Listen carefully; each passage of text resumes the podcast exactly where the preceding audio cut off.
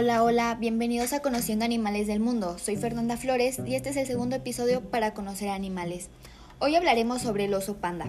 Bueno, el oso panda también es conocido como un panda gigante, ya que es un mamífero omnívoro, también caracterizado por sus colores blanco y negro y, si se dan cuenta, su afición al bambú.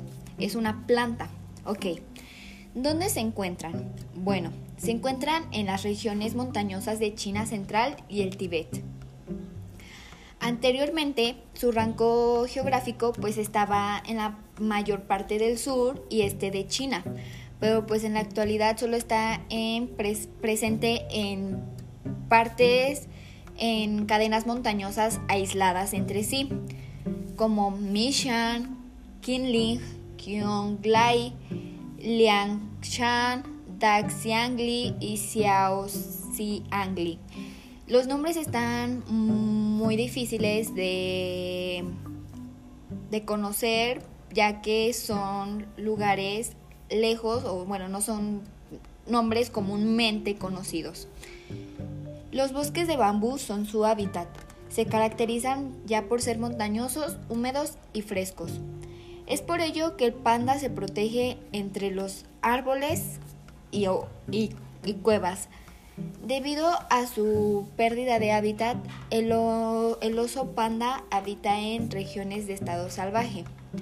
¿Por qué los osos panda son importantes? Bueno, podrías, podría, son la clave para poder reducir notablemente las emisiones de químicos y gases, para poder producir biocombustibles. Estos animales poseen en su interior una bacteria capaz de romper los fuertes materiales vegetales, un proceso necesario a la hora de fabricar biomasa.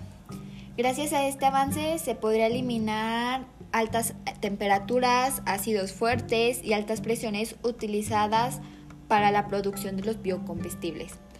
¿Por qué están amenazadas? Bueno, porque habitan en zoológicos y son una de las mayores atracciones de esos lugares. Depende mucho en el zoológico donde se ubique, ya que en algunos no obtienen un buen cuidado. Y pues realmente también este, muchos de la de que la destrucción de su hábitat y la caza descontrolada de estos pobres animales. Eh, y su dependencia al bambú pues lo hace sumamente vulnerable, ya que pues también el bambú lo utilizamos nosotros los humanos. ¿Cómo podemos ayudar? Bueno, en China ya se están tomando acciones para poder ayudar, pero nosotros podemos ayudar cuidando a la naturaleza y no cazando, ¿ok? Bueno, acabamos de terminar de conocer un poco sobre el oso panda, de cómo viven. Los espero en el próximo episodio para continuar conociendo animales. Saludos, esperamos que nos sigan en nuestras redes para que puedan observar imágenes de los animales.